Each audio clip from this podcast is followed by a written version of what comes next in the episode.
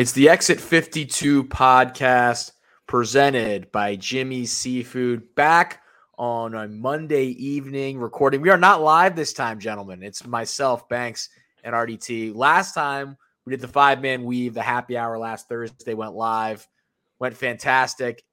Thanks to everybody who were listening. The live environment was kind of different. I don't know if you felt the different vibe, guys, in the live environment. A little different than like the pre taped recording. I think having Yeah, five I- microphones in one stream is a different vibe completely. It's like who's going to jump in Mhm. when? I mean, we're having trouble when who's going to jump in right now, and it's just three of us. But five people, it's just things are flying all over the place. A lot of ideas, a lot of things. Like it's good times, man. I, th- I thought it went over. I thought it was great. I um fan interaction was really cool. I think we got some good numbers out of it. I think we got some good solid conversation, and and yeah, it was it was fun. I I, I enjoyed it, and I'm looking forward to many more. I think I'm kind of addicted to the live uh to the live uh, audiences now. So I was a I was a big fan of that, and hopefully we can. uh I know we've tossed around the idea. I don't know once a once every couple weeks, something like that. But yeah, I would I would love to do that, and who knows who knows what the future holds, and you know maybe we can do them somewhere else, or you know a different place sometime. But I'd find It was a good time. Yeah, the live fan interaction in the chat uh, window was really, really cool. That was a fun um, part of it to kind of keep us in check on a variety of things and allowed us to take the conversation it is in different places. And as RDT said, I think there's going to be a a want for us to to go take that into like a more live in person environment at some point. That's I think where we want to take it. But um, at the very least, um, both going live in that setting. And I think as we look towards Raven season and doing kind of our incident analysis, we'll probably end up taking those live a lot of the time. So they'll be live right there. Go right up on YouTube. So there's an avenue to watch immediately. And then we'll have the podcast up as well. But that will allow for some, you know, a lot of times before we would go live, we'd be like, hey, throw us some questions for the for the incident analysis. And we would try to get to that stuff, cobble together. But having that stuff as it's going on live is a is a cool new feature that we've got um, as we've moved into some new technology stuff. So very cool. Really appreciate everyone that tuned into that live and that the podcast numbers for it have been very good as well. Um, post. So uh, appreciate that and, and everyone that supported and, and we'll definitely be doing that again. Um, this podcast will not be that long. I feel like we were podcasting on Thursday for maybe four hours. Uh, we will not be doing that tonight. Uh, getting some Orioles from Ravens talk. Uh, we'll do all the normal segments. Um, the starting five draft presented by Fed Thrill, the hottest take presented by Black Eyed Susan Spice Company, Nick Cantor Medley, Dead or Alive, all those different things. Fellas, let's start with the Baltimore Orioles, who continue to be, um, if not anything else, entertaining. Nine and seven um, after a series win in Chicago against the White Sox that um, really had a little bit of everything at times. Um, pitching continues to be a little bit of an issue um, in the back end. Um, scoring is not an issue at all. And so RDT, you sit here, you look at this team. Certainly, some guys offensively. The, the offense is humming, and without some guys really getting it going so far, I think we kind of touched that last week as well. Um, but as we said in this stretch, it felt like if they could really make some hay here um, over the next 20 games, they could put themselves in a nice spot early on in the year. And they've they've pretty much taken care of business three out of four and then two out of three. Yeah, yeah, they they they're winning the series that you have to win. You have to win three out of four against Oakland. You have to win two out of three versus the White Sox. Um, again, sweeps would have been great. They would be very fun. That, but it's hard to to do that in this in this game.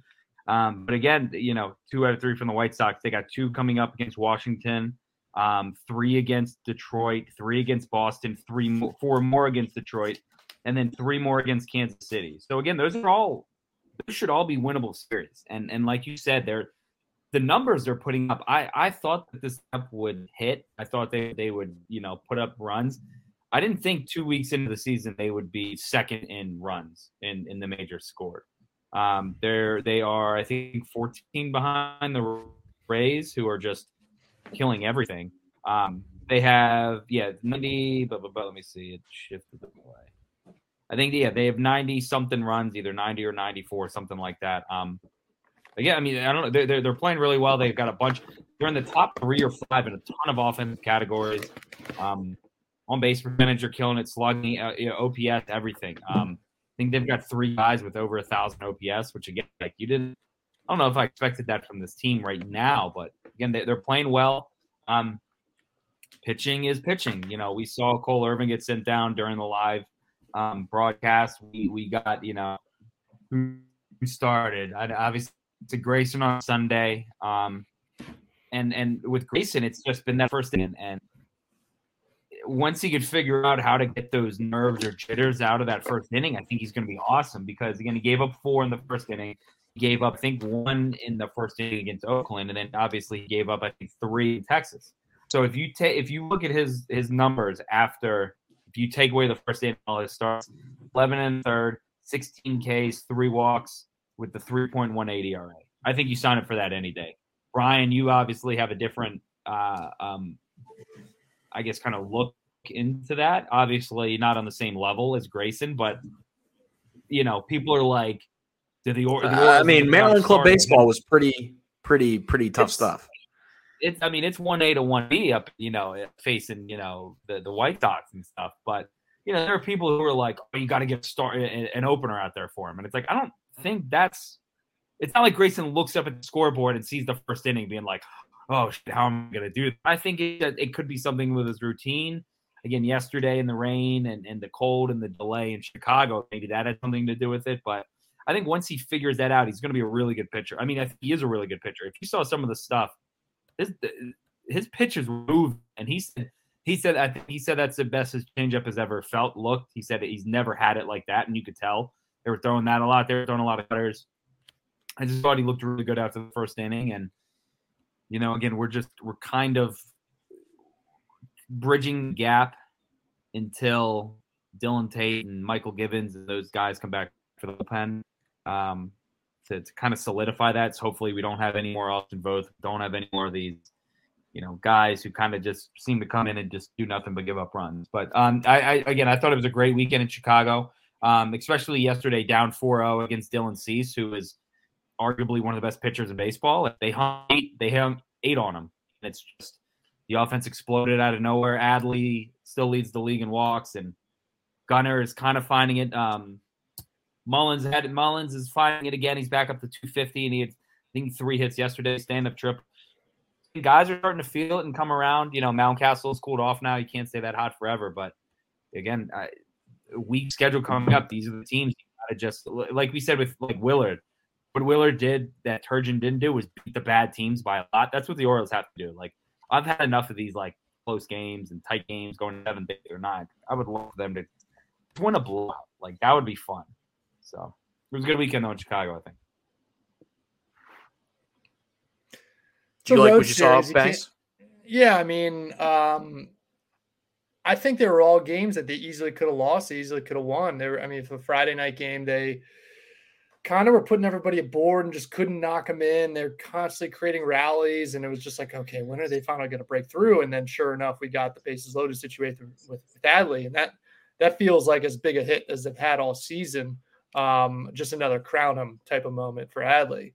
Um, I what I love most is just like the buzz is back in the city. Like you go to the bar on a Friday night and they've got the game on all the TVs.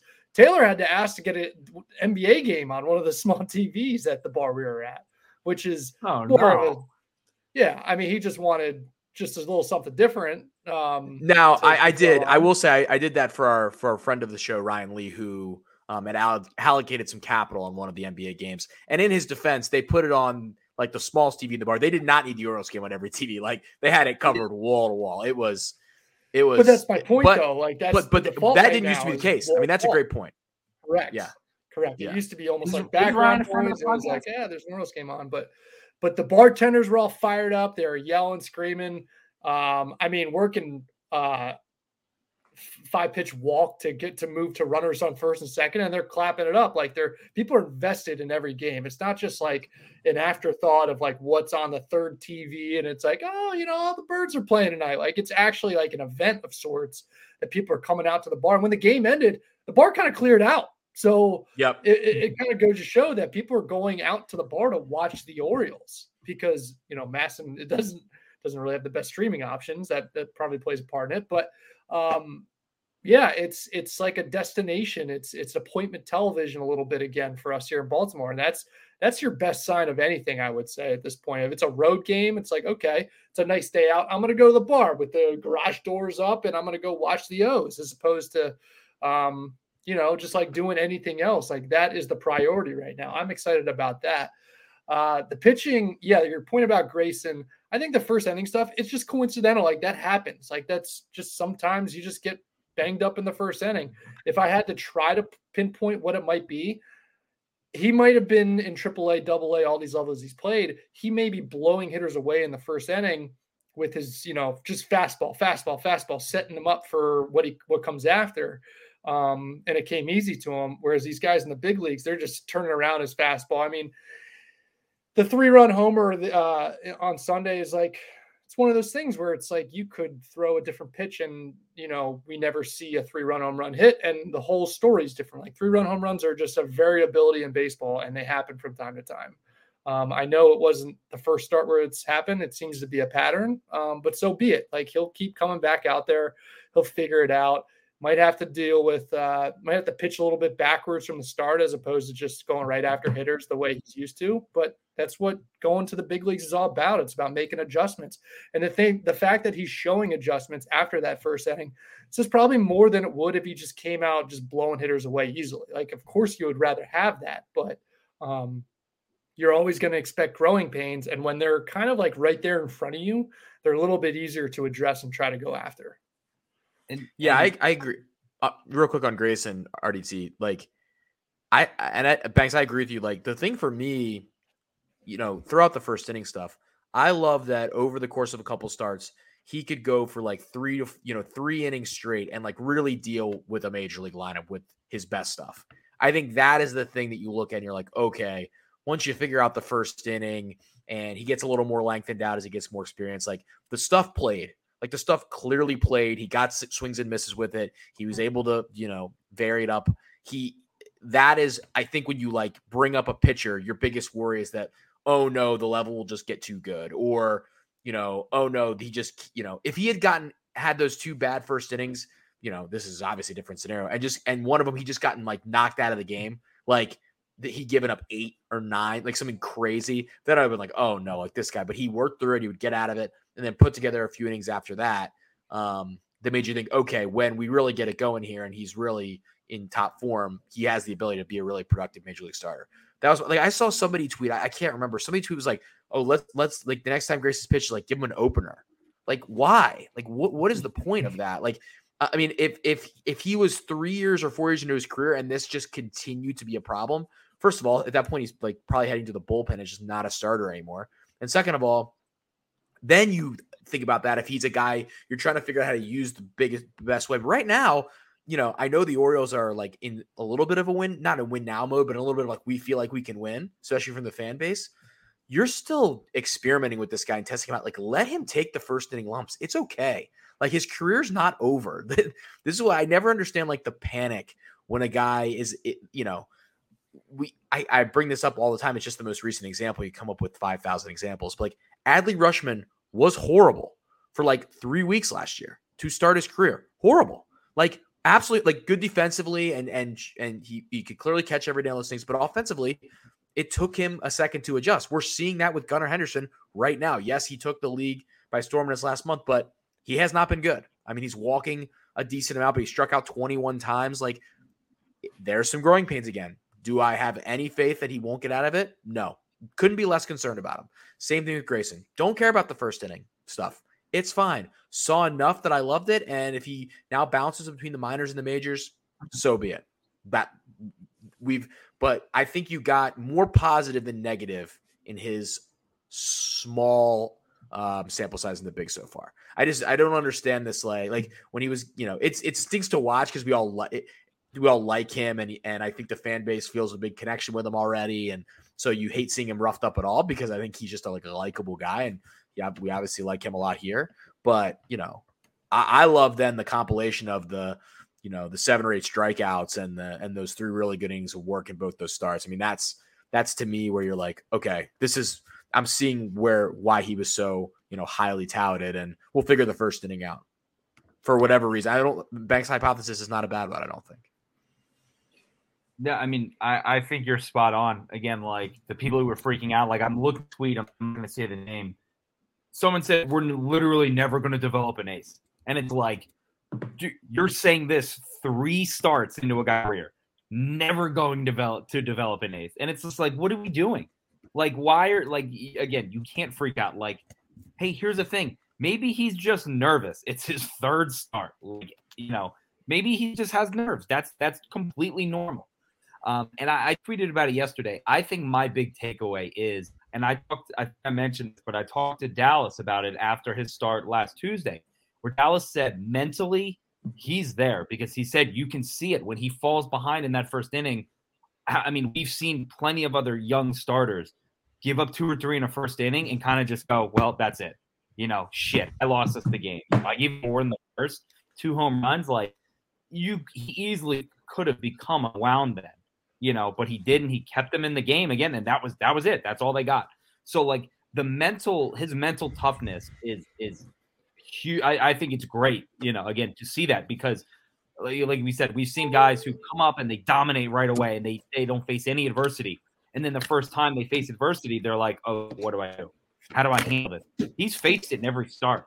You know, he's battled back in every single one. So it's like that. I think that shows you something again, it's almost like like you know in, in spring training when they can they can you know, all right, here's the count. It's it's two two, and there's a guy in second and third. How are you going to get out of it? Like he's doing that in real life now, in the big games that count against you know good good offensive teams. So I, I I'm I'm really excited by his first three starts. Again, do you wish the first innings haven't happened? Yes, but that's just how baseball goes. Like like I said, it happens sometimes. It just happened. Like I think Kevin Gausman gave up seven earned runs tonight, like to the to the Astros early on. It happens to the best of them. So I, I'm just I'm very excited, and again, it's it's you know seeing him again do what he do what he's done, and, and the fact that and he gave up four, he had them, and the rest of his boys came and backed him up. Like that, that's that's great. Again, that's what you want to see.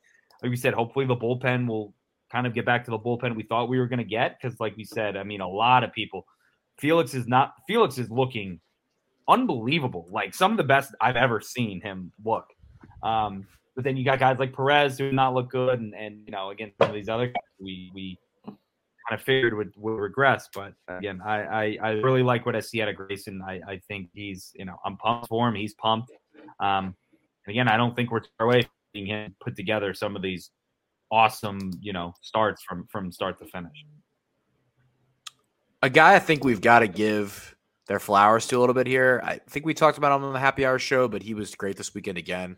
I'm interested to see what the front office does with Jorge Mateo because at this point, I mean, he is electrifying in really every way. He, you know, he's got the three homers, the three doubles. He's got eight or nine stolen bases.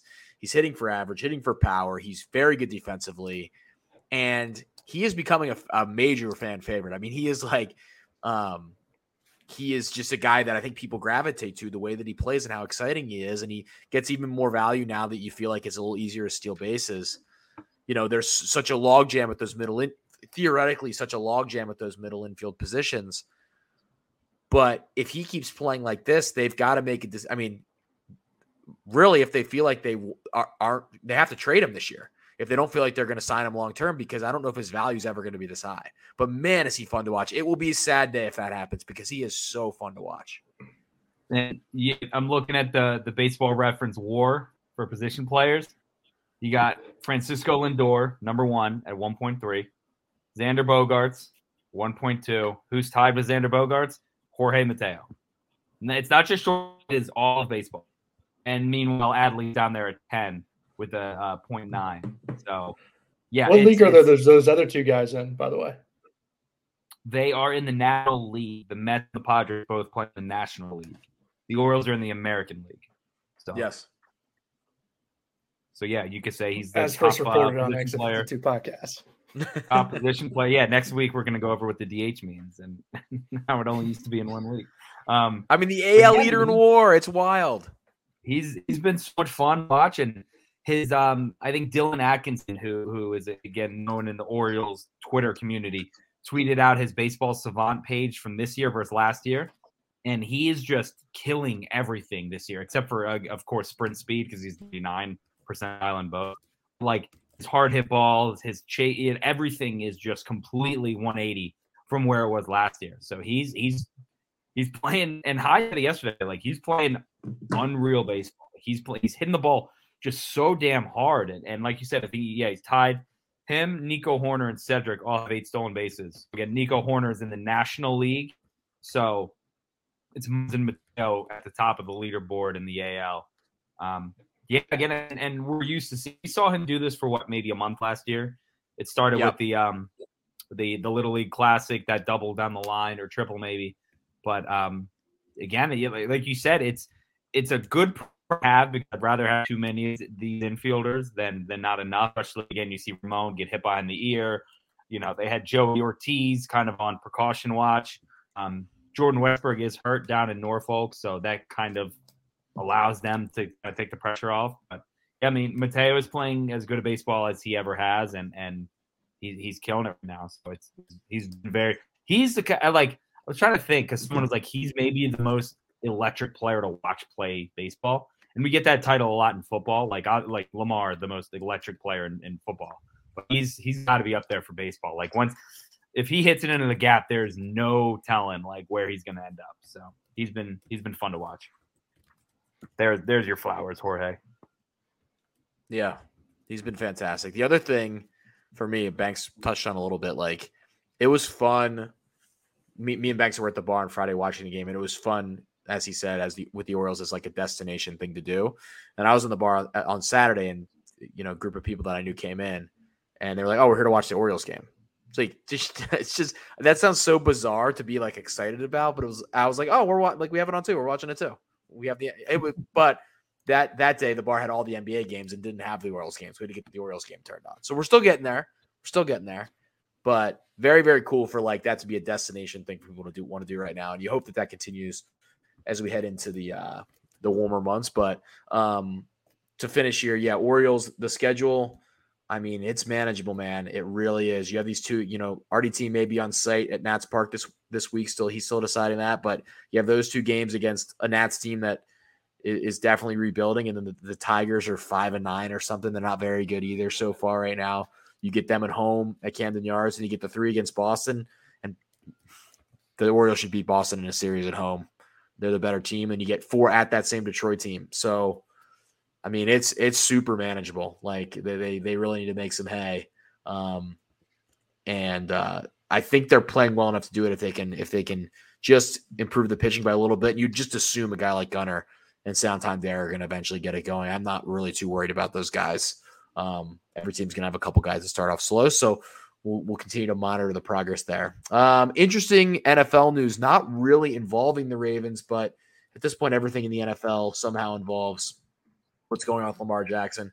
Uh, Jalen Hurts signs the biggest contract in the history of the NFL, uh, or a contract that would make him the highest paid player in the history of the NFL. And the interesting part about that for Ravens fans, um, 179.3 million of his 255 million dollar five year extension is guaranteed 179 million. Now, the report today um, that ended up coming out via uh, Ian Rapoport on what McAfee's show, I believe, is that the Ravens offered, and you guys correct me if I'm wrong because I'm sort of speaking off memory here. The Ravens offered Lamar um, two hundred million dollars guaranteed um, in in the contract that that I guess is either on the table or has been on the table. Um, per Ian Rapoport um, which is bigger than than the the Jalen Hurts number um, by a twenty one million dollars in guaranteed money. Um, obviously, the Jalen Hurts contract is um, far away from the Deshaun Watson thing, and I think what people are learning here is the Deshaun Watson contract was a gigantic outlier in terms of what NFL teams want to do with guaranteed money.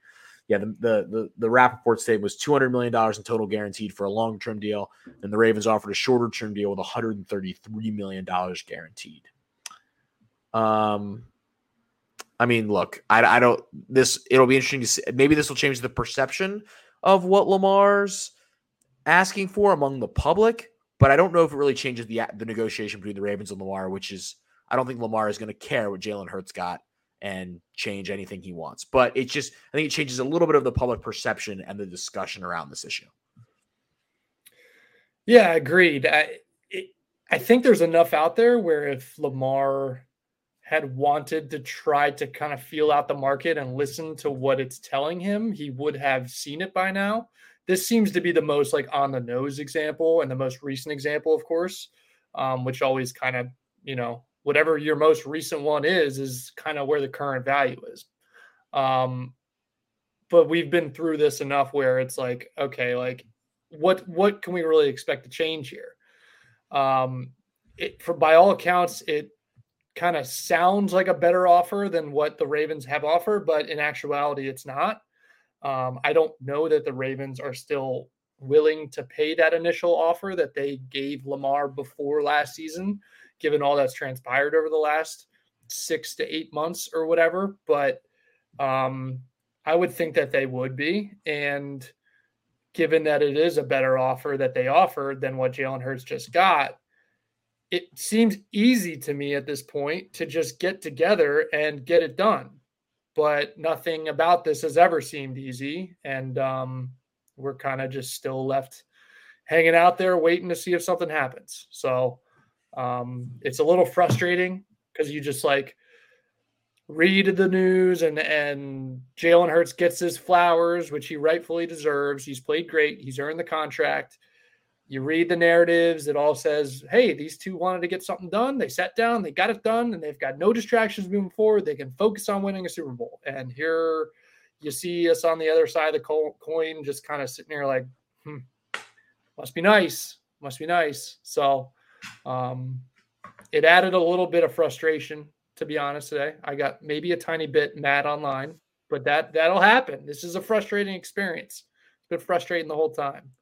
I'm just hoping that um, people people just open their eyes a little bit and see the situation for what it is. And even if it's not like, hey, let's you know, we don't want to agree to a long term contract. Let's just like come to the table and agree like okay let's we're just going to roll the dice again and let's just move forward it feels like we got that step at least with the odell thing um, maybe that is in actuality what's happened but um, man, I would just like some clarity as to what the hell is going on. Didn't I, I saw some report, and again, I don't know if it was from this like that Ari guy or Dov Kleinman or whatever, who said, you know, is one of these like who to me they're the person who would think real people. I don't think they're real. I'll, they're just they're, I mean it's, it, they're aggregators, but I don't, you know yeah. I think they're bots. I think they're AI bots. Um, but it was like Lamar demanded you know, uh, DeAndre Hopkins and Odell Beckham, like, and he said, "We'll talk then," and it like I don't, that doesn't, I don't know. I, I was just like this, the fact that this is like a quote unquote official report was like I was like this is kind of wild, but I don't know. I just wanted to get that out there. And Banks, I saw that you you also said that you're not going to be sharing your thoughts anymore. Correct online. well, I was told that I'm not the one, uh, you know, writing the check. check. So yeah. I, I, guess I have no opinion on the matter, mm, or at least my Good. opinion does not matter. So yeah, there we are. I, I well, guess I I guess I retire. From, you heard it here the content business. Yep. Got put in my place. Yeah, I, I, this like I said, I don't think this changes much, but yeah, I think maybe it will allow people, Banks, as you said, to open their eyes. It's just so funny, like that came across the wire early, like on my Twitter. I was like, oh boy, this is just uh, another open Lamar Jackson conversation. And then two hours later, McAfee, the entire story was not about Hurts. It was about it was about Lamar. Just like just everything now comes back to Lamar. One of the biggest stories in sports. So I guess that's kind of how it goes, but doesn't really change a lot of what's going on. Um, and we continue to go down. The other thing that was out there, I think that got talked about since we were on Thursday was this idea that Lamar asked the Ravens to go get DeAndre Hopkins and Odell Beckham Jr. And then they said, hey, we can't get both, but we can get Odell. And they got Odell. I throw my hands up at that and I'm just like, cool. What, what, I mean, sick. We got Odell. You probably can't get DeAndre Hopkins, but if he asked for that, good for him. And he got one of them. Banks is shrugging. Yeah, it'd be nice. It'd be nice. Yeah, it, it sure would be nice. Uh, I think we touched on a little bit last week where it's kind of like I don't know like how much room we have for much more. We would definitely take DeAndre Hopkins, but what's it what's it going to cost? It seems like the price on that is diminishing by the day, but um, we're already without a second round pick. Uh, would I give up a third? Mm, I don't know. I've seen better receivers go for far less. So I'll, I'll put it that way. There you have it. Well said. Not much else. Not much. Not much else. Ravens to talk about, gents. We're really kind of slow on the Ravens front, but the draft is in ten days, so okay, that's coming up on us. Right on up. Always sneaks up on. We're always like two months ago. We're like, ah, uh, like we got a lot of time to talk about the draft. We did this last year too. Got a lot of time to talk about the draft, and then now here comes the draft. Um, all right, let's get to our. Um, we have a, a fair amount of segments here. We have accumulated a lot of segments on this show at this point. Uh, I'm going to start with the starting five draft presented by Fed Thrill. We love ourselves from Fed from some Fed Thrill. You can use the promo code exit52 at checkout on Fed Thrill's website to get 20% off your sunglasses. Banks is looking around for his, I believe, on his desk to put them on. My sunnies Cannot are in my car, them. as they tend to be. That's all right, as they should be, as you put them on to drive. Great way to use your Fed Thrill sunglasses. So use the promo code exit52 at checkout. A lot of different styles for the summer, Raven styles, Orioles styles, um, but much more than that. Um, support a local based company that does some great stuff. We really appreciate our partnership with Fed Thrill.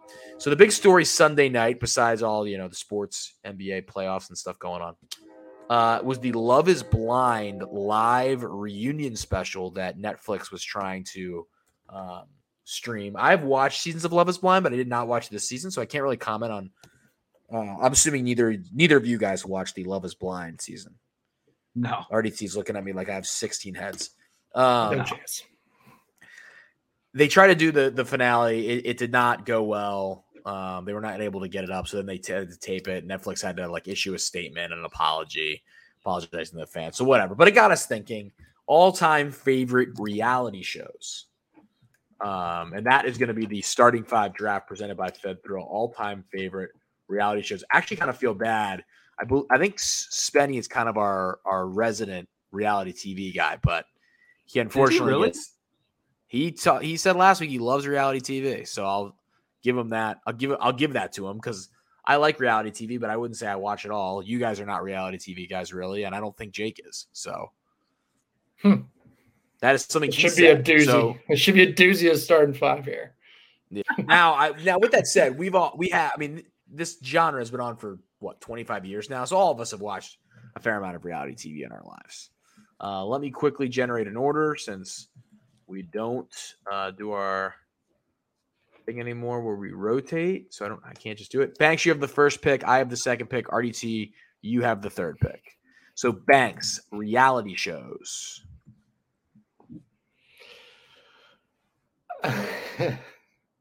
I'm going with sports. I think sports is the greatest reality TV show of all time. All the sports. Taking it first overall. See how that comes around. Wow. See how you guys like that one. Wow. Yeah. Sports are number what one. A, I love sports. What a pick. Uh, I was, but like ironically, I was I was actually thinking about this uh, because the gal was starting to ask me a little bit about golf, and we watch golf every week. She's watched enough of it where she's started to catch on to the characters, you know, she's a big Scottie Scheffler guy because I happened to win a bunch of money last year off of him. And when I win money, that means good things for her. Um, so I was just kind of explaining to her a little bit that, like, okay, it's like the same characters in the show every week, or for the most part, there's in most episodes. So every Sunday, you get a lot of the same characters, but you change the setting. The setting changes. This past week, it was it was Hilton Head, and the week before it was Augusta. And you see these places once a year, and it's great to kind of revisit these places. And it's like it's like a TV show. It's like an episode. It's like reality TV, and the drama. You literally don't know what's going to happen. It's the ultimate reality TV. It really is. It's the OG. Everything else, for the most part, has a level of manufactured to it. But sports, I mean, yeah, there's there's some gray areas. There's some in between there you know it's catered to be an entertainment business but sports is the ultimate reality tv show and the, and the good guy is not always supposed to win the bad guy wins a lot it's it's it makes sports the best wasn't isn't that an SVP thing? Doesn't he? uh, Didn't he used to say that? I feel like someone used to say that. Like Somebody says that. Yeah, Yeah, somebody says that. I don't know if it's SVP. I can't remember. Maybe not. It's somebody. What a pick. Good pick. Number one overall. Um, I mean, I have to, I have to take the challenge. I love the challenge. I, I, I, I did not watch the rest the season of the challenge, so I cannot claim I'm not even the biggest challenge. I'm a pretty big challenge fan, not even close to being the biggest one in my own house. My roommate Anthony is, I would, I would say, he's the biggest challenge guy in Baltimore. I, I, I, I have anybody on this show if they want to come for his crown. I mean, he watches all the rights. He watches the stuff on MTV. He watches the stuff on Paramount Plus. He's absolutely dialed in. Uh, it's an amazing show. Um, you know, it's the Real World Road Rules Challenge. So just pulled from those two shows, and now they pull from all over the place. Um, you know, the legends: Johnny Bananas, Wes, CT. You know, Cara Maria, Nany. I mean, you have a lot of different, a lot of different people on there. Um, I'm probably you know Mark Mark Long. I think Mark Long was like first row at a WWE event last week, which is which is very entertaining.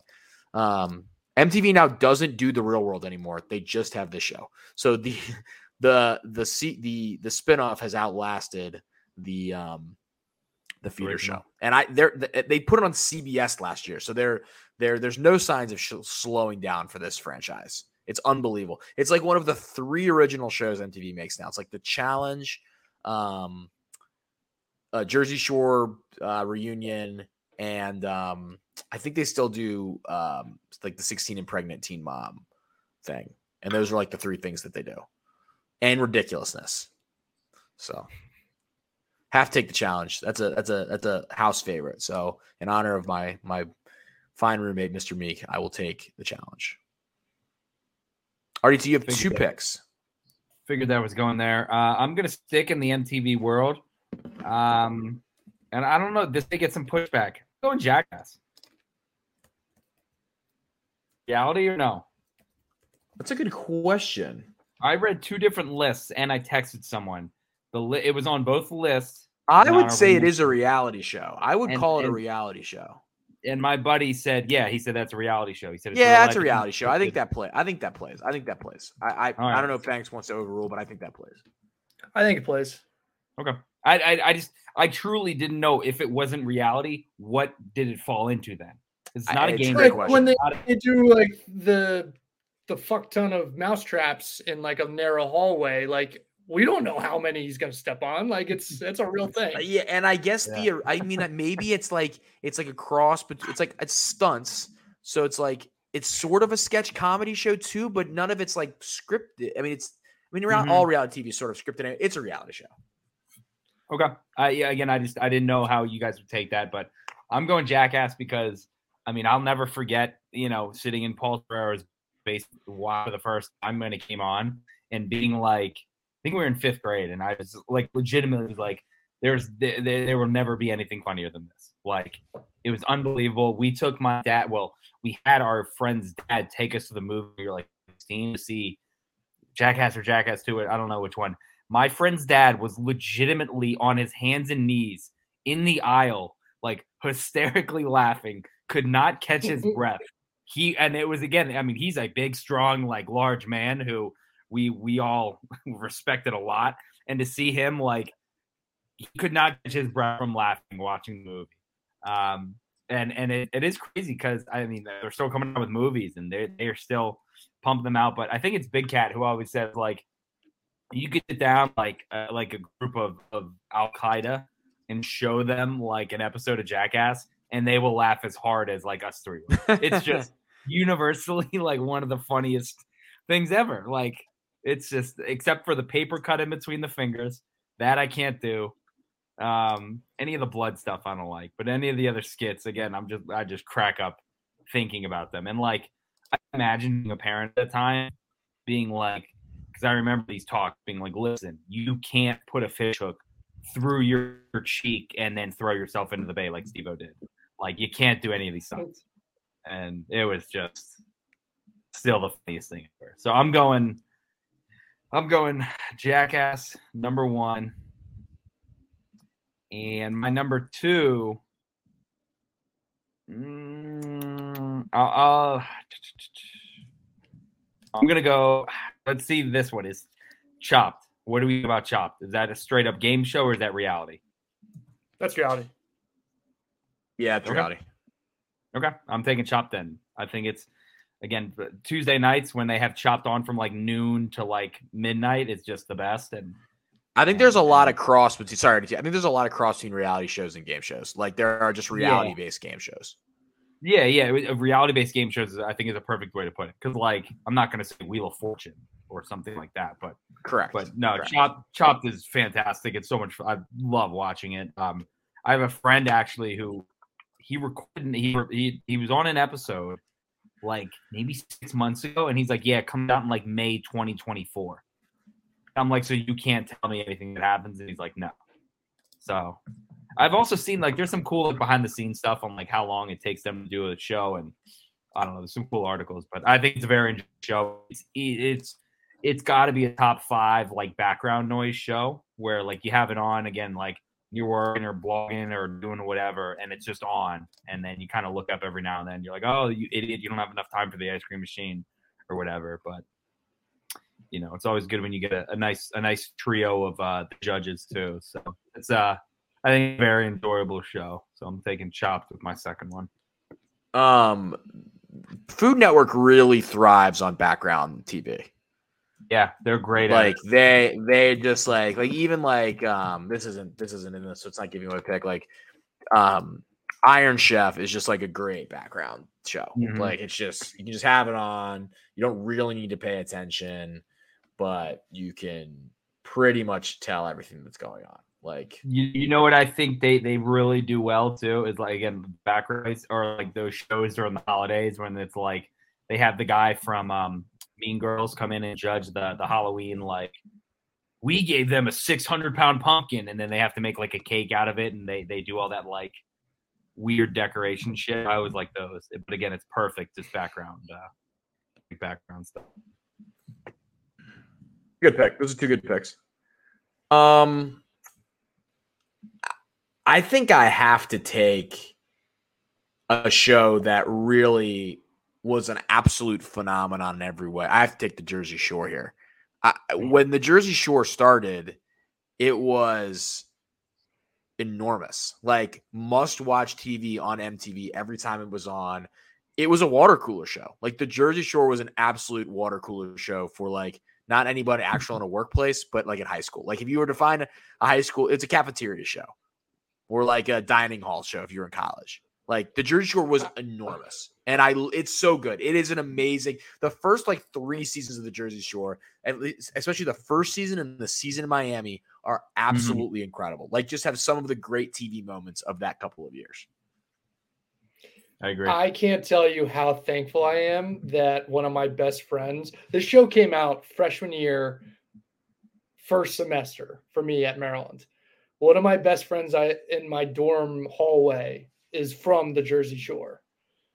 And I can't tell you how like perfect and thankful I am that that all these like dots connected at the same time where I could just experience his rage as his like entire culture was completely like just kind of laughed at uh, across the entire nation. Like there's this entire vibe of like these people can't be real. Like they just this these people can't be real. And he's like, oh my god, they're so real. Like it's just They're so so exaggerated and it's oh.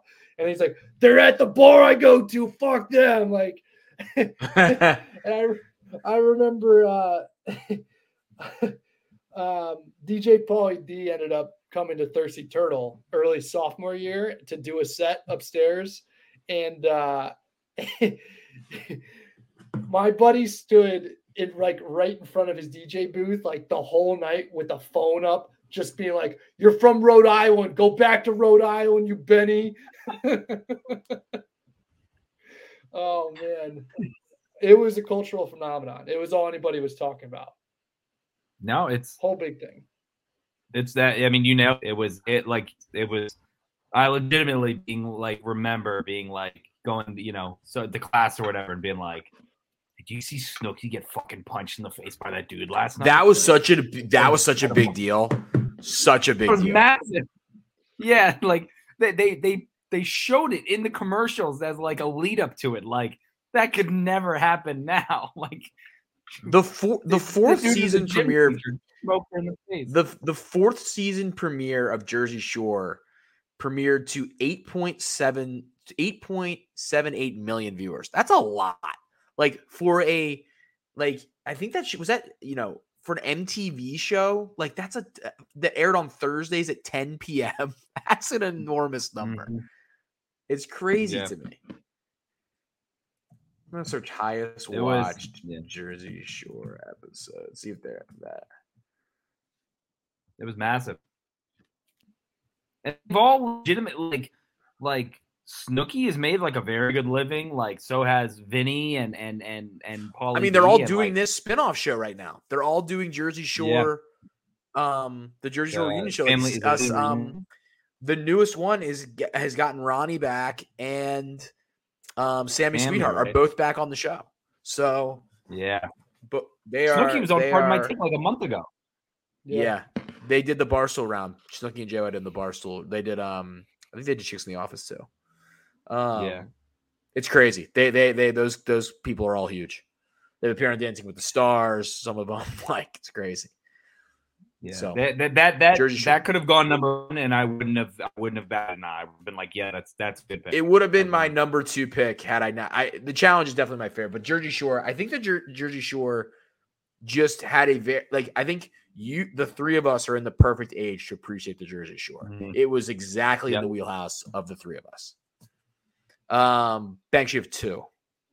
Shark Tank. I'm running to the Mm. podium for Shark Tank.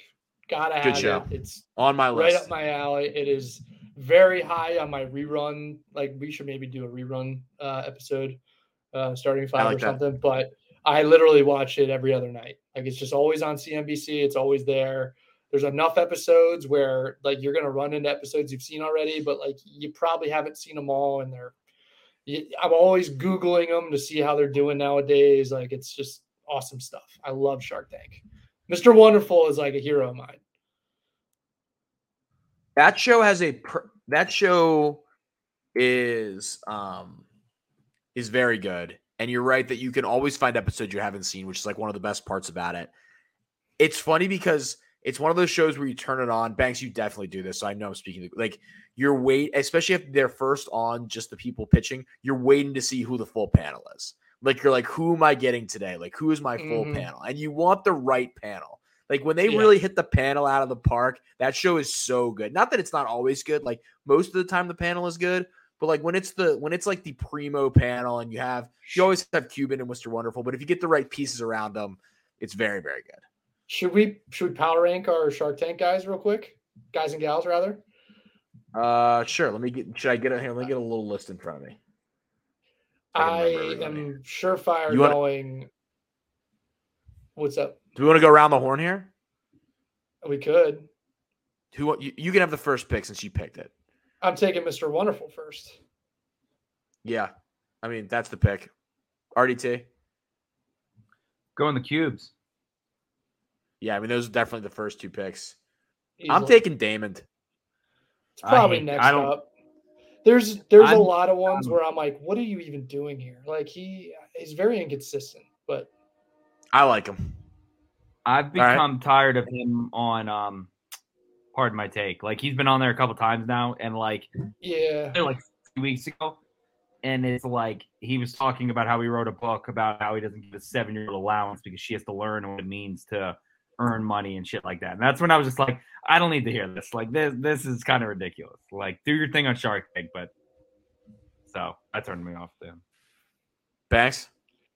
I mean, are we bringing like the, the guest stars in at all, or like the the guest sharks? I mean, you can if you have one that really you feel like yeah, has really like stood out to I you. thought Ashton Kutcher was awesome doing it, so I'd probably Okay. lean towards him. I know there's probably a more higher profile one that I don't know. Depending on if you're the type of guy from the Eastern Shore who turns his back when certain people are batting, you might not want to take him. But RDT. that's that's so good. Um, I'll go. Um, what's her name? Lori. I like Lori. Yeah, I, I I was hoping. I, I, I I'll take Barbara. I like Barbara. I'm taking Robert over Barbara. I think Barbara stinks.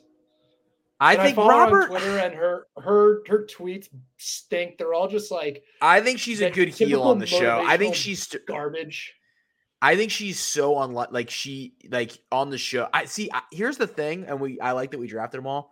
I think the main group they don't really miss. Like I kind of don't want the guests because I like that they have good chemistry among the main group. Like Robert of does his thing, Cubes does his thing. When they kind of start to clash, it's fun. Wonderful's Wonderful's clearly the best. I mean, he's the king of kings on that show. I mean, he is so perfect for that show. It's unbelievable. Have you listened to him interviewed before? He is so Mr. Wonderful in interviews. Like he's not dialed it up to 100 like he is on the show, but you can just like this is Mr. Wonderful. Like just the way he Mhm. talks about things. That's a good pick. Uh Banks, you have another one. Take a bar rescue. Okay. Mm. I love Bar Rescue. What's not to like about Bar Mm. Rescue? Talk about another rerun powerhouse. Taffer is Oh. just Taffer's phenomenal too. I mean, he he's in the same cut from the same cloth as Mr. Wonderful. Um, yeah, I. It's just another Sunday staple. Like it just cures the the the um cures the scaries. It's been on for a very long time too. That's a great one. That's a great pick. I haven't Yeah, seen an episode of Bar Rescue in a long time.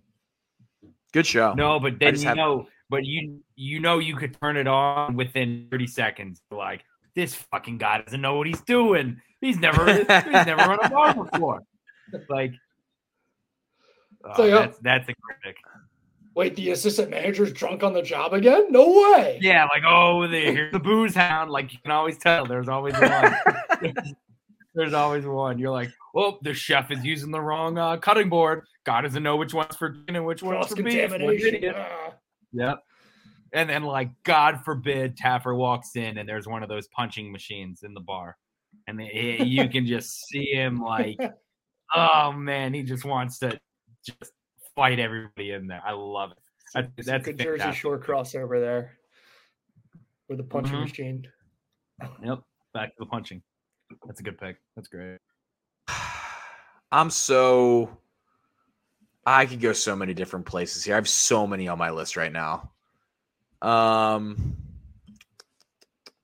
I'm gonna I'm gonna take this because it's a, it was a it was a college free. I'm gonna just stick with shows I've watched with with my longtime roommate here, Anthony. I'm taking Storage Wars. I love Storage Wars. That's another background Yeah. show. They- They've got they've got the right characters. Um, the Yup, the Daryl, the, the the the young gun. The the theme song is so good. It's just I I love Storage Wars, so I'm taking Storage Wars here. That, that's a good pick. Yeah, that's a that's a favorite in the RGD house. Money owns this town. What a banger. Very good.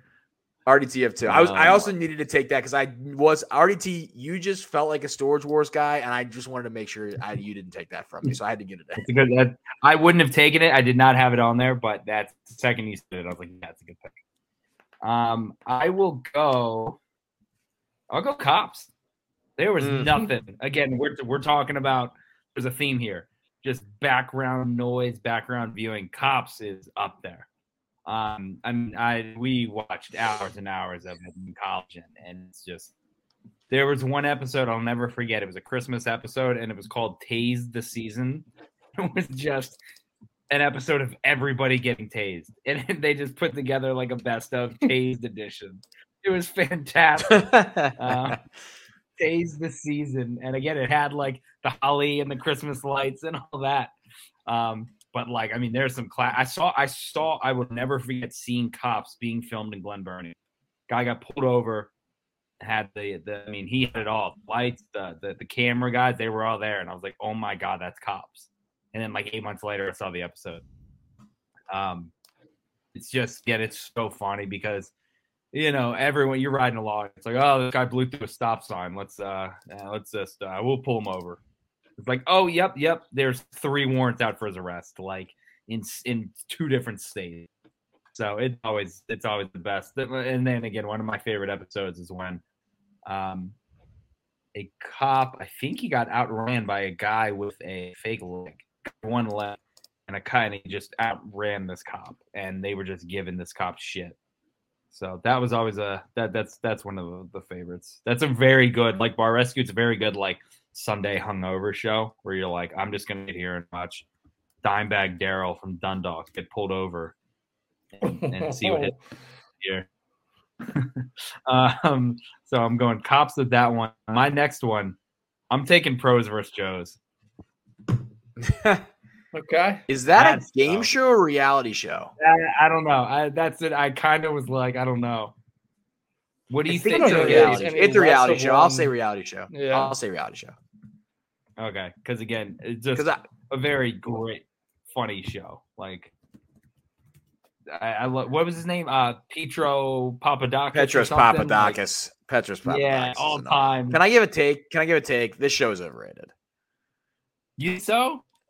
Yeah. Hmm. I, I, I I loved it. yeah. Yeah.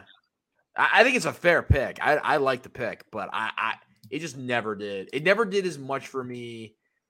And I think it gets a little over nostalgia. Like it was like, oh my god, pros versus Joes. Like, ah.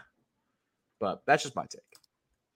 I loved it. I'm Uh, trying to good look. pick. I think that's I, I think it's a good pick in this part of the draft. Only had 46 episodes.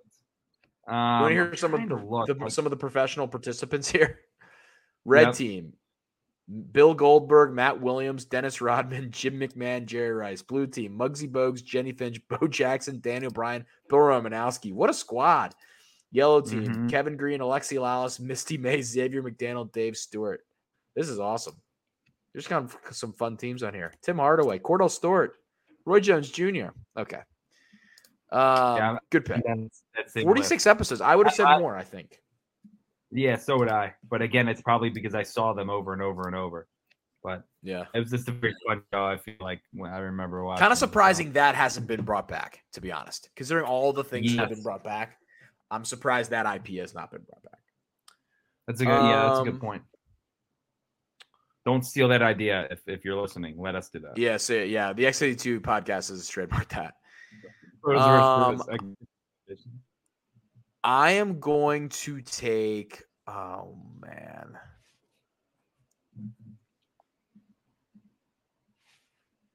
I'm to take American Idol.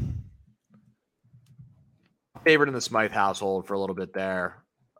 Another national phenomenon. Appointment television. It was huge, and it was a very good. ga- It was a very good reality show.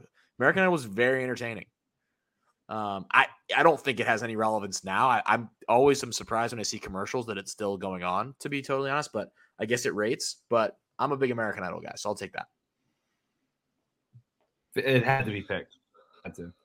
Yeah, it was a, it was an event. I mean, William Hung himself, like the the whole like first wave where they go around the country, you get the good mix of the terrible auditions, the funny ones, and then of course the good ones. And they produced some real superstars there from the uh, at the beginning.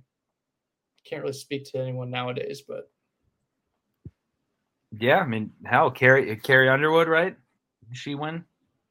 oh yeah, And I, I know I remember we talked about it in the in the bad contract, but we, I remember I'll always remember hearing coming in second place was better than winning because they just completely fucked you over in your contract. Like if you won it, you just like you couldn't do anything, and they were like, yeah, if you come in second, you can just write and do whatever music you want. But it's a good, yeah. Again, that that had to be picked. I didn't think Banks was going to pick it. I wasn't going to pick it, so I kind of figured it was it was going to be you.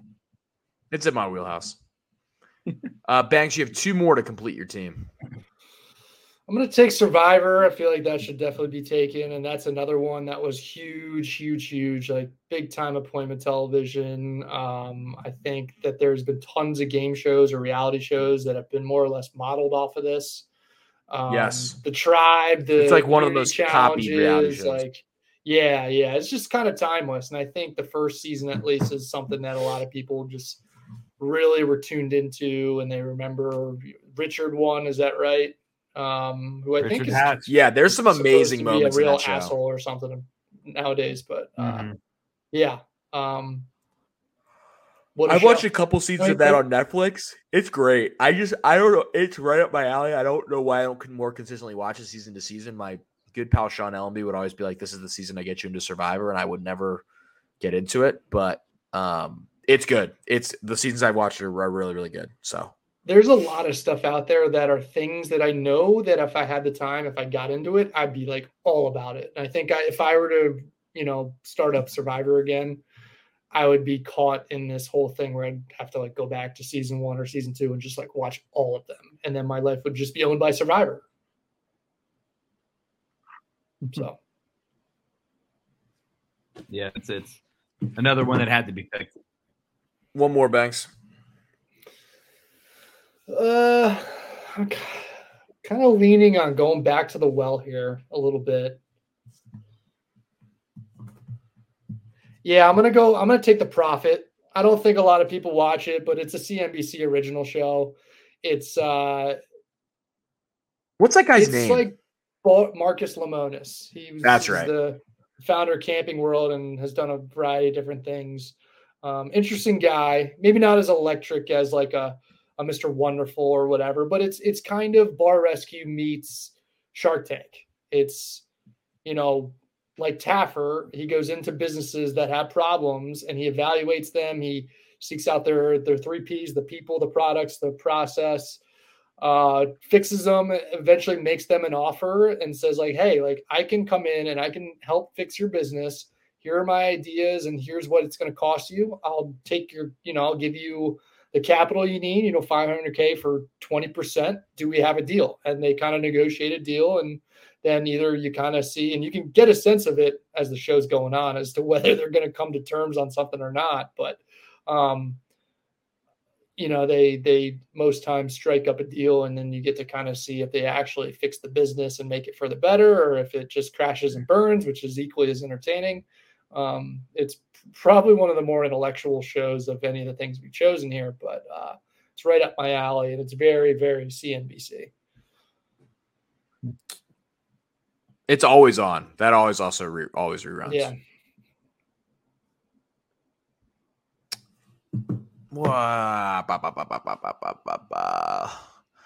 I think I'll go a little. I was going to stay a little on the board for this one. I'll go a little off the board. I'll take. I'll go to the Netflix realm. Netflix over the past four to five years, especially during COVID, has found a niche with making just ridiculous reality shows. And a variety of them are very good. Um, but I think the one I've gotten the most enjoyment out of is Too Hot to Handle, um, where they just put a bunch of really good looking people into a house and they're not allowed to do any physical um, things with each other. And if they do, they just give up money. They're just their amount of money they can earn is based on how, you know, not horny they can be, which is an incredible concept for a show. There's like a um there's like a AI computerized like narrator to the show that is very very funny. The whole thing is um there's a, a, human narrator and then there's like a uh, what is the thing called? Now it's, it's the escape. I haven't watched the show in a while the little uh, program that that doesn't allow them to do things. What the hell is that thing called? Uh, Lana, Lana, the virtual assistant, a cone-shaped virtual assistant, looks like a Bluetooth speaker. Um, I'll, I'll give the premise here, as I said by Wikipedia. Hosted by a cone-shaped virtual assistant named Lana, the show revolves around a group of adults, all of whom primarily engage in meaningless flings and are unable to form long-lasting relationships, who are placed together in a house for four weeks. When they arrive, the contestants believe they're on a totally different series and are surprised when they learn they're on Too Hot to Handle. While there, the contestants must go through various workshops, all while being forbidden from, from any kissing, sexual contact, or self gratification. The idea behind this is to foster genuine connections between the participants. The contestants start with a hundred thousand dollar grand prize that gets reduced anytime the rule is broken. It's sensational television. So I'm going to take Too Hot to Handle. No Sounds like the content. I think honestly, I bet it came from the contest. I bet that the idea for that show came from the contest. it's the original reality show. The show was developed, the created by Laura Gibson, developed by Charlie Bennett, citing the Seinfeld episode "The Contest." There you have it. that was the inspiration for the show. Uh, RDT finishes off.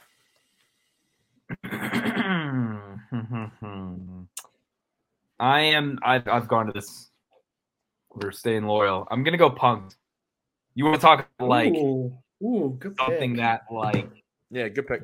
that like changed kind of TV. I feel because I don't know, like because I feel like we always saw reality shows where they pulled pranks, but it was never on. Justin Timberlake was high and he freaking started crying. Like that being the first skit of the first episode is like unbelievable. JT was in like his prime, and they had him in tears, like on this show and and and it, I mean, it was it was fantastic. And again, I know they brought it back with who the host? Didn't it? Was it? Oh fuck! Who was the host when they brought it back?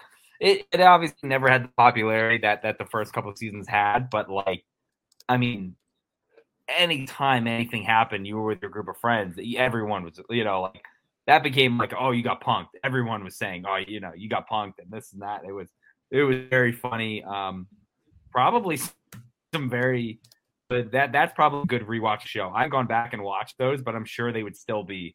I think they would hold up today. Like I, am I'm I'm I'm very interested in that. Maybe, maybe I'll do that. I think it's on. Is it on Netflix? Maybe it is. But yeah, question. I, they, they, you know where they tried to bring that? I think they tried to bring Punked back a couple years ago on Quibi. Yes, they did. Yeah, with, yeah, yeah. I think with Chance the Rap. I think with Chance the Rapper that's, hosting it. That's who it was. Yes, yes, that's who it was.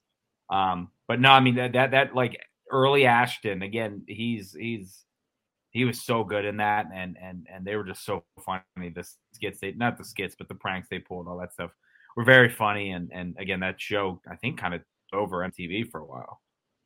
That was that was a good one. I enjoyed it. Went on Quibi and then the Roku channel. well done. Um, good draft. Uh, Banks takes sports, Shark Tank, Bar Rescue, Survivor and The Profit. I took The Challenge, The Jersey Shore, Storage Wars, American Idol, and Too Hot to Handle. RDT takes Jackass Chopped, Cops, Pros versus Joes, and Punked. Any honorable mentions from you two fellas? Uh, when we kind of went down the, the, game show route a tiny bit, I was curious whether we were going to get a Regis Philbin uh, impression here by the end or not. So a million dollars. we have your son. All right, Brian, we have your son. Eric, he's live from Louisville, Kentucky. Okay, Eric, you'll have 30 seconds after he reads the question. Your time starts now. I don't that's a game show though. That's a like that's a hard And who got it in the fastest show. time? It's Eric RDT. I I, don't, I I said that's reality though. That's that's straight up game show through and through. Yeah, it's a game show. Definitely game show. But it, we always find a way to get back to Regis. I had um I had Real World. I'm kind of surprised Taylor didn't pick. Um I thought about it. It's on my list. Undercover Boss, which was super hot in the streets for a little bit. I I, I do like that show. I think it's good. Um, making the band with P Diddy, which was just just a classic, like the shit that he would have them do, Choppa and all of them. They they were great. I thought that was always funny. Um, this would always made my num- my number five pick, Rob & Big. Probably could have picked that somewhere. We kick out cops, mm. Rob & Big. Um, just a, fantastic show. Uh, what would you do? I don't know if you guys ever watched that on ABC where like they would put people like it would be like like a teenage girl like like with a flat tire on like a busy street and see like who would stop and, and help her or you know they, they would put people in situations like that and like regular people see if they would stop and help and what they would say and do but those were think all of I had oh I true had... life is that is that reality true life what do you think? Sure, I Maybe. would say so.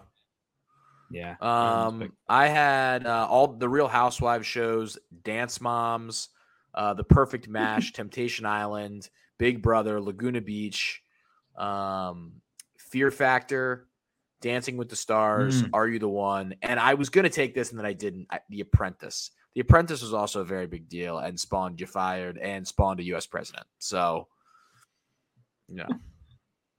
You know, What's crazy that, uh, look, that he does not get elected president if that show doesn't happen. by the way. No, because that's no, what that's no. what like revitalized his image as a guy that made money. Crazy, crazy, crazy, crazy.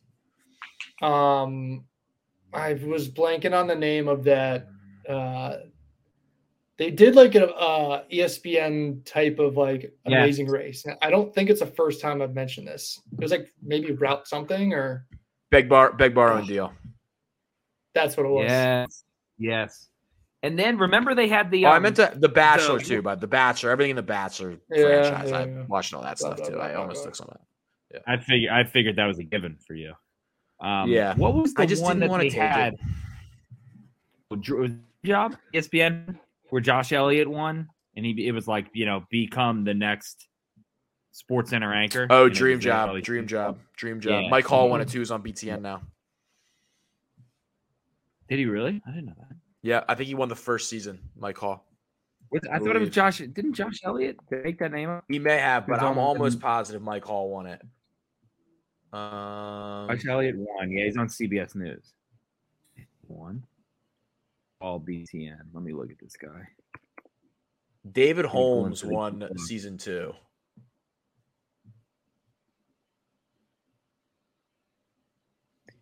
Uh, blah, blah, blah. Mike Hall won season one. winner. I because I, remember why I watched the whole thing.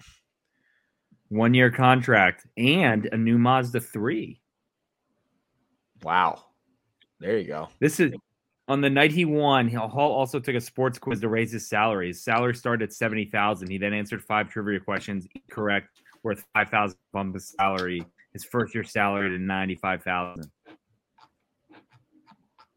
Kind of crazy how they were just doing that on TV. Casey Stern was on Dream Job. Casey Stern's on um Turner. Wow. LaVar Arrington was a was a was a judge on this show. That's fascinating. Kit Hoover. Forgot about Kit Hoover. Kit Hoover, I think, was Right. on might Yeah. have hosted another one of those shows. Probably. She was on Cold Pizza. All right, good stuff. Um, That's Nick. Cannon Medley, Maryland Person of the Week, RDT. Uh, I'm going with the sprinkler guy. If you watched the Orioles game, and I retweeted it today, they showed after Mateo's double, they showed this Orioles fan in the crowd going absolutely nuts doing the sprinkler. Like he was complete balls to the wall. We'll retweet it from the account tomorrow. Um, but he was he was like behind the dugout. He was fired up, and someone put it. Someone sent me a video. Me and Jaron and it's like I was sitting behind this guy, like had me ready to run through a brick wall. So if you've seen the video, it was very funny. Like he was just going nuts on the broadcast. They kept showing him. So I'm giving uh, I'm giving a shout out to Sprinkler guy. There you go. Banks. Hmm. I can jump in if you want to think. question. Jump in, jump in. Script Terps. Script. Ward for a reason. Great- Have the helmet over Great here. Great acting job by by everyone in the video. Yeah, great job by uh I'll, I will shout out our our video staff. Mike Farrell and John Bartman were the the brains behind that and it was very very funny throughout. Um we put together a lot of other great content. Um some by them, some by others. Um and people are very excited. So uh Maryland fans, you've gotten the jerseys you want. Tickets are less expensive and the product on the field isn't bad. Show up to some football games, please. Thank you. I don't know what else. I think I No- saw. nothing really else to say. But no reason to not show up to the games. I think it was somebody who retweeted good team, like, sick uniforms. And I didn't even really think the Terp the last ones were bad. Everyone's got obsessed with how bad those were. Everyone loved the Pride helmets for a while. They just got stale for people, and the Terp script's a little simpler and I think a little more palatable as you go. Um, but yeah, people are excited. So more to come on that It's front. the nostalgia too. Yeah, great nostalgia, and and it harkens back. The fun part about it is like it harkens back to two eras people really connect to. So like the Friedgen 01 to 10 era, and then the 80s. You can kind of like bounce around all those. Like right now, the uniforms will look at the 80s, um, but theoretically they could bounce to uh, more like 01 look with the white helmet if they wanted. I don't know if they'll eventually. But also. That's feels very new That is me same time. speculating, not reporting anything. Um, That away yeah, yeah, exactly. You hope so. But the red helmet is freaking sweet. Oh, It is so it's good. gorgeous. Yeah. So good. It's it's So- very rare online where you get everyone who is like in in in like unison being like these are awesome. Uniform Twitter is is is like it's all over the place, and you'll never find the fun people. the who, like, fun part too is I think now they've actually got the balance right. Where you know, obviously they brought back script terps as a throwback. I actually think that the alternate uniforms built out with flag patterns are like more fun, and this is your better base uniform. It's like a pretty clean, simple, like really nice logo, really clean. Like everything about it is clean. And then if you like want to do some crazy stuff, then you can bring back the flag. Like bring back some Mhm. of like like theoretically they could like I would throw back and do like a white ops. Um Mhm. if I was going to bring back the the like the flag pattern in some way. So good stuff. Yeah. Lots to be done there. Black Ops at night or something. Yeah. So I'll shout out my employer. Shout out to my employer for making a very good decision, Damon Evans. Good stuff. Good stuff, Mike Locksley. Well done. Thanks. I guess I'll just shout out to my colleagues, um, just industry wide for getting through tax season. I'm sure so like so many people are sick of hearing me talk about it. This has been the toughest tax season I've had in all my years, and it's not really all that close. Um, it's taken up a ton of my time, uh, my energy, just my capacity to do a lot of extra things in my life. And to some degree, like this kind of thing is an extra thing. Um, so being able to get on here, it's been a nice escape. Um, one or two nights a week, you know, when I'm able to jump into the blog and do that stuff, like that's therapeutic and it's an escape and everything, but it leaves me very little time to, I don't know, do a lot of things for myself personally. You know, like I've picked up my golf clubs maybe once or twice. That's like very rare for like a two or three month span for me. Um, I know, woe is me, right? But uh, I'm just trying to give a shout out to all the homies out there and all the homegirls that are have been grinding for for a few months here, and uh, we're you know right here at the edge. Uh, get your taxes in, get your extensions done, um, and everybody. Yeah, the uh, the late failure to file the extension penalties are worse than the failure to pay. So just make sure you file zeros if you can. If you can't pay, at least get them extensions in. There you have it. That's a pu- Yeah. almost a public service announcement there from Banks by It the end. Just It do, is. doing his duty for the people. Um, oh yeah, brother. And the DMs are open for after tax season if if you just want to slide and need some need some work done. So self There self promotion there. There you go. Get some product in there. Um, I'll throw one honorable mention that we can go to the hottest take, um, presented by Black Eyed Susan Spice Company. Um, very big lacrosse game on Saturday. I will go into business for my employer once again. Maryland Hopkins, a winner. The winner gets sh- at least a share of the Big Ten title. If Penn State loses on Friday, it is literally a game straight up for the Big Ten regular season title should be a raucous atmosphere at SECU Stadium in College Park. So if you're a lacrosse person, it's at like six, so not crazy late. Like you're not like giving your whole like you're not like getting home late if you have kids, and it's not like in the middle of the day, so you can still do stuff in the day and then drive down to College Park. Traffic won't be too bad. I would suggest going. I think it's going to be very entertaining. Terps have obviously been good over the last few years. Hopkins was terrible last year and has gotten it back together this year. So that's the big lacrosse for a, state that prides itself on its lacrosse. That's the big event of the weekend um, down at SECU Stadium. So um, that should be very fun. I cannot wait to go. Um, we have the hottest take presented by the Black Eyed Susan Spice Company. Um, you try their small batch of ultra unique, many type award winning hot sauces and dry rubs, spices, all these different things. Go to blackeyedspices.com, promo code EXIT52 to receive 10% at checkout. We're very excited about our partnership with Black Eyed Susan Spice Company. Um, they make very nice products, local company, just like Fed Thrill. Um, so we love supporting those local companies and, and partnering with them. So Exit 52 at check for 10% off at checkout, blackeyedspices.com. So appreciate them. Hot takes, gents. Do you have anything? Yeah, I have one if you guys would like me to start. What was yours? I don't even know how hot this take is. I don't even really think it's that hot. I was really trying to come up with like a super hot take, but they should ban this Dr. Pimple Popper show immediately. It should be banned immediately. It's disgusting. I thought that would be right up your alley. No, no, no, no, no. Ridiculous. The fact that I'm watching the NBA playoffs and I mean, God love that guy that they keep showing in the commercial with like the giant cysts on his head. But that, I mean, what are we doing?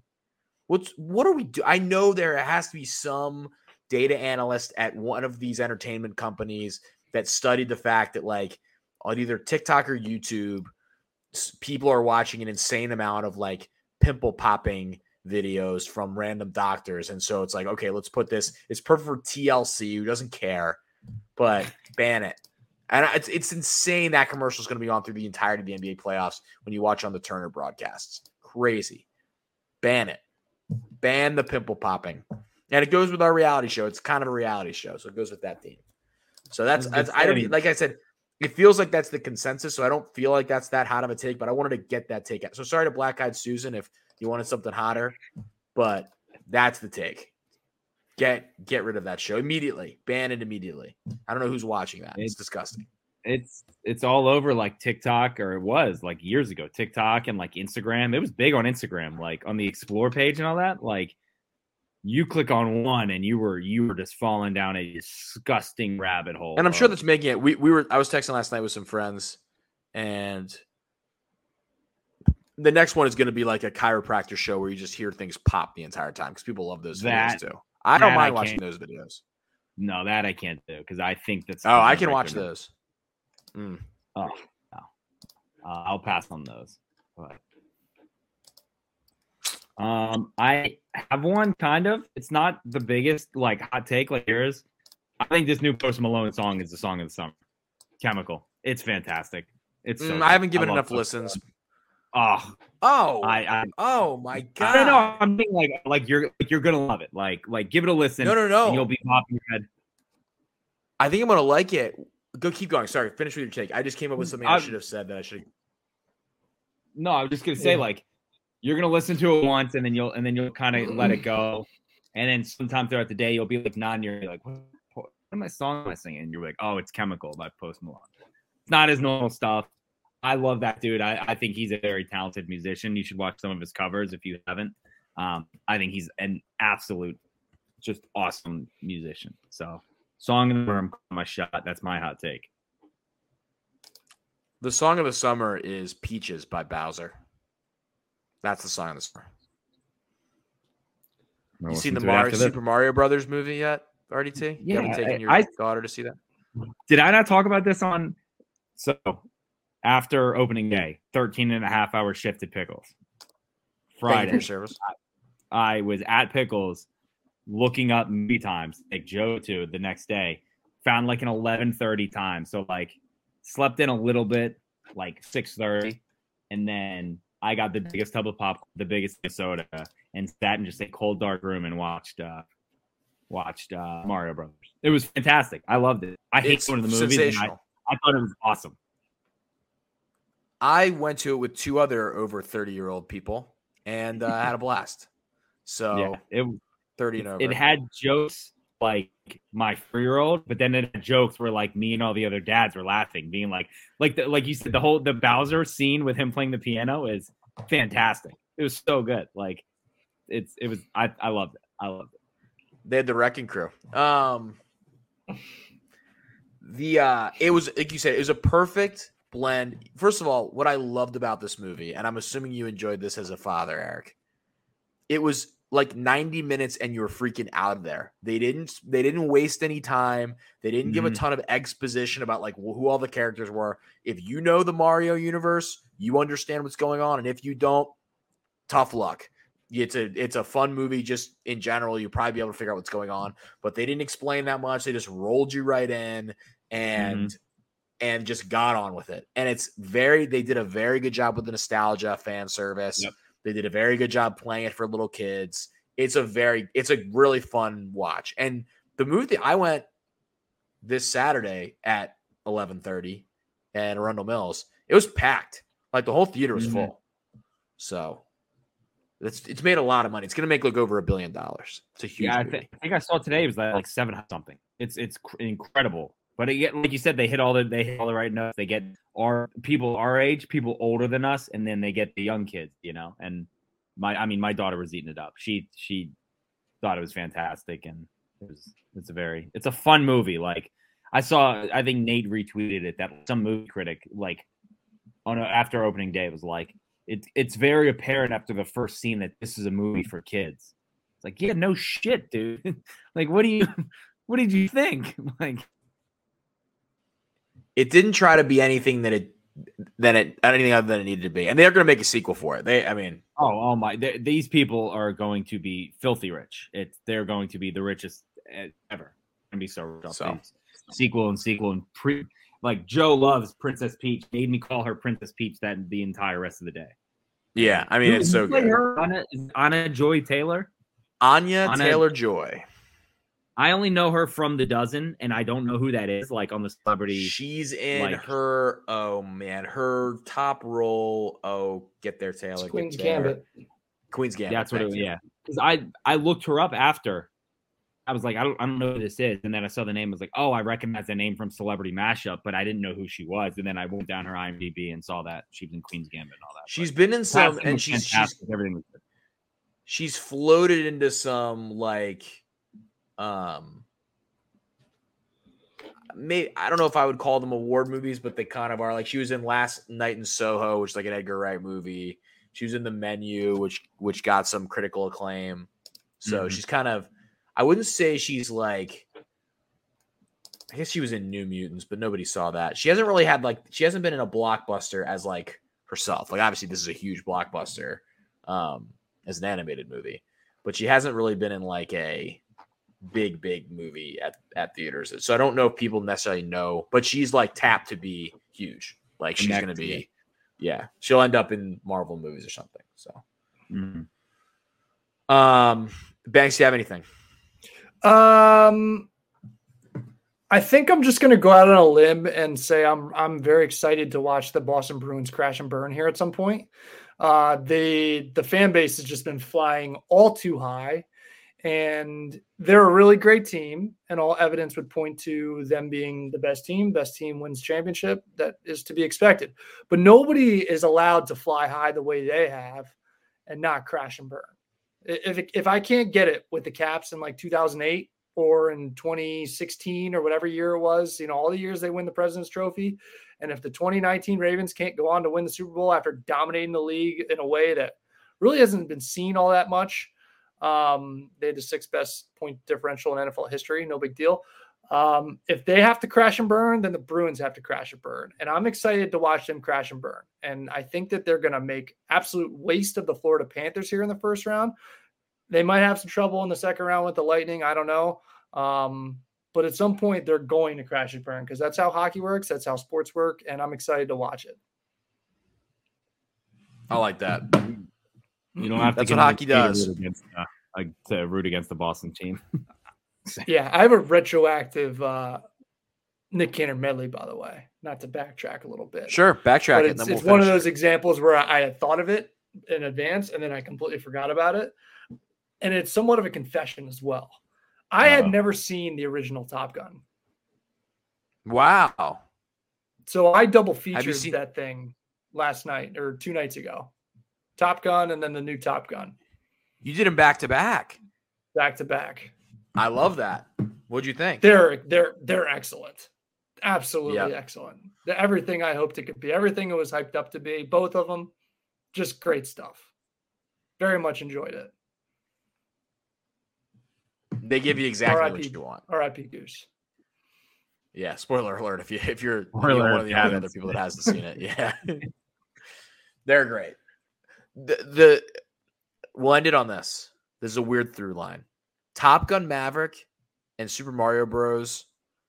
gave you this exactly what you wanted, and that was an entertaining movie experience. And sometimes I think we lose sight of just people wanting to go see an entertaining movie. Like even like Marvel movies, which are huge blockbusters, like they could be like three hours long, and sometimes you're just like, why? What are we? What are we wasting our time doing here? Like, just Mhm. just inject me. Like I I love seeing like a you know, give me a, a Lord of the Rings, which is an epic, whatever, which is a fun movie to watch too, or give me, you know, a, a harder movie to watch. But like, it's just fun sometimes to go to the theater, just like kick it back and be like, all right, let's just let's just let's just have a fun ride here for two hours. just want to see or stuff 90 minutes. explode and like, yeah. That's Yeah, my take so- on video games. It's like stop trying to make everything so realistic and create like whatever. Just make it fun. Just make video games fun. That's the Yeah. CC to Matt. Sometimes they mess that up with the sports games. Like sometimes I think with FIFA, they try too hard. It's like now you can jostle. It's like no, just Mhm. make it easy for me to play, so I can just play. Just make it Yeah. fun. Just make it Let me do the Yeah. dead fish and let me get out. Yeah, exactly. Um, that's enough for this week. Sh- sh- the Exit 52 podcast. Follow us on all of our social media channels at Exit 52 podcast. Make sure to support our sponsors, uh, Black Eyed Susan Spice Company, Jimmy Seafood, Fed Thrill, Thread Level Midnight. You can follow RDT at E EDITTI22. You can follow Banks at Barstool Banks. You can follow me at Taylor Smythe 10. You can follow uh, Spenny at Ravens for Dummies with a number four. The number four. I like that he. I like that he put up the four. Um, when we when Jake put that out last night, that was a good way to do it. You follow Jake Louque at uh, Jake spelled the normal way, and then Luke is L O U Q U E. Um, might have another show coming back this week. Um, Jake and Spenny might jump on. I know we have some NFL draft preview stuff coming up. Draft is in 10 days from when we record here on Monday night. Um, so we will have some NFL draft things to come. Um, and appreciate everyone's support. Like we said at the top of the show, of the uh, the happy hour thing we did last week. Very very fun to do. Appreciated the people that we had people sending pictures of them like putting on their TVs and stuff like that. Um, I don't think we can state enough how how cool that is for us to see um, people taking time out of a, a weeknight to to tune in with us as we go live and talk for two hours. So very much appreciate that, and we'll see you all next time on the Exit Fifty Two podcast presented by Jimmy's Seafood.